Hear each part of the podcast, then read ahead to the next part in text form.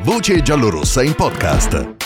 Altro giro e altro big match per la Roma, che dopo aver ottenuto un buon pareggio contro il Napoli, domenica all'Olimpico ospita l'altra capolista, il Milan di Pioli, che come gli azzurri ha lasciato per strada solamente due punti nelle prime dieci gare di questa stagione. Il tema degli scontri diretti che i giallorossi non riescono a vincere è ormai un fastidioso ritornello che ci si porta avanti da quasi due anni solari. Era il 27 ottobre del 2019 quando la squadra allora allenata da Paolo Fonseca batte un Milan comunque attardato in classifica. Una settimana più tardi i giallorossi avrebbero sconfitto anche il Napoli, dando l'idea di potersela giocare con tutti in Serie A. Un'idea che purtroppo è rimasta tale, vista la penuria di punti raccolti da lì in avanti con le squadre di alta classifica. Andando a vedere il tabellino delle due gare e poi delle successive, non può non spiccare all'occhio una presenza comune nell'elenco dei marcatori. In entrambe le gare andò a segno Nicolò Zagnolo, poi quasi mai più presente, causa infortunio, nelle successive grandi partite. Una coincidenza? Forse, ma uno dei problemi che la Roma ha palesato negli scontri diretti è una scarsa efficacia offensiva, dettata sia da problemi collettivi che da mancanze individuali.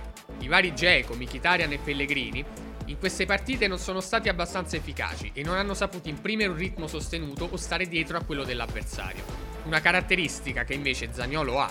Il numero 22, con i suoi strappi palla al piede, può creare superiorità dove la Roma può non riuscire a farlo collettivamente. Da lui quindi passa gran parte del salto di qualità che la Roma ha accennato domenica scorsa contro il Napoli e che ora ha bisogno di completare, sfruttando anche la possibilità di giocare in casa, dove il rendimento è stato finora decisamente diverso da quello ottenuto lontano dall'Olimpico.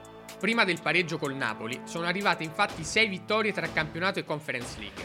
La prima di queste, quella contro il Trabzonspor, ha visto proprio Zagnolo ritornare a segnare un gol ufficiale 400 giorni dopo l'ultima volta. Domenica ne saranno passati addirittura 466 dal giorno dell'ultima rete in campionato, datata 22 luglio 2020 contro la Spalla. In Serie A Zagnolo deve ancora sbloccarsi ed è in ritardo rispetto alla sua tabella di marcia, se così vogliamo chiamarla. Nelle ultime due stagioni giocate, il 22 infatti si è sbloccato alla sua nona presenza personale. Domenica sarà la decima e questo piccolo ritardo sarà ben gradito se dovesse arrivare un gol contro il Milan, con il quale tra l'altro ha segnato la sua prima rete in campionato due stagioni fa. Insomma, tra cabala, ricorsi e soprattutto motivi tecnici, ci sono tutti gli ingredienti per i quali quella col Milan possa essere davvero la partita del salto di qualità per Zagnolo e quindi per la Roma. Col podcast torniamo lunedì. Per vocegiallorossa.it Gabriele Chiocchio. Voce giallorossa in podcast.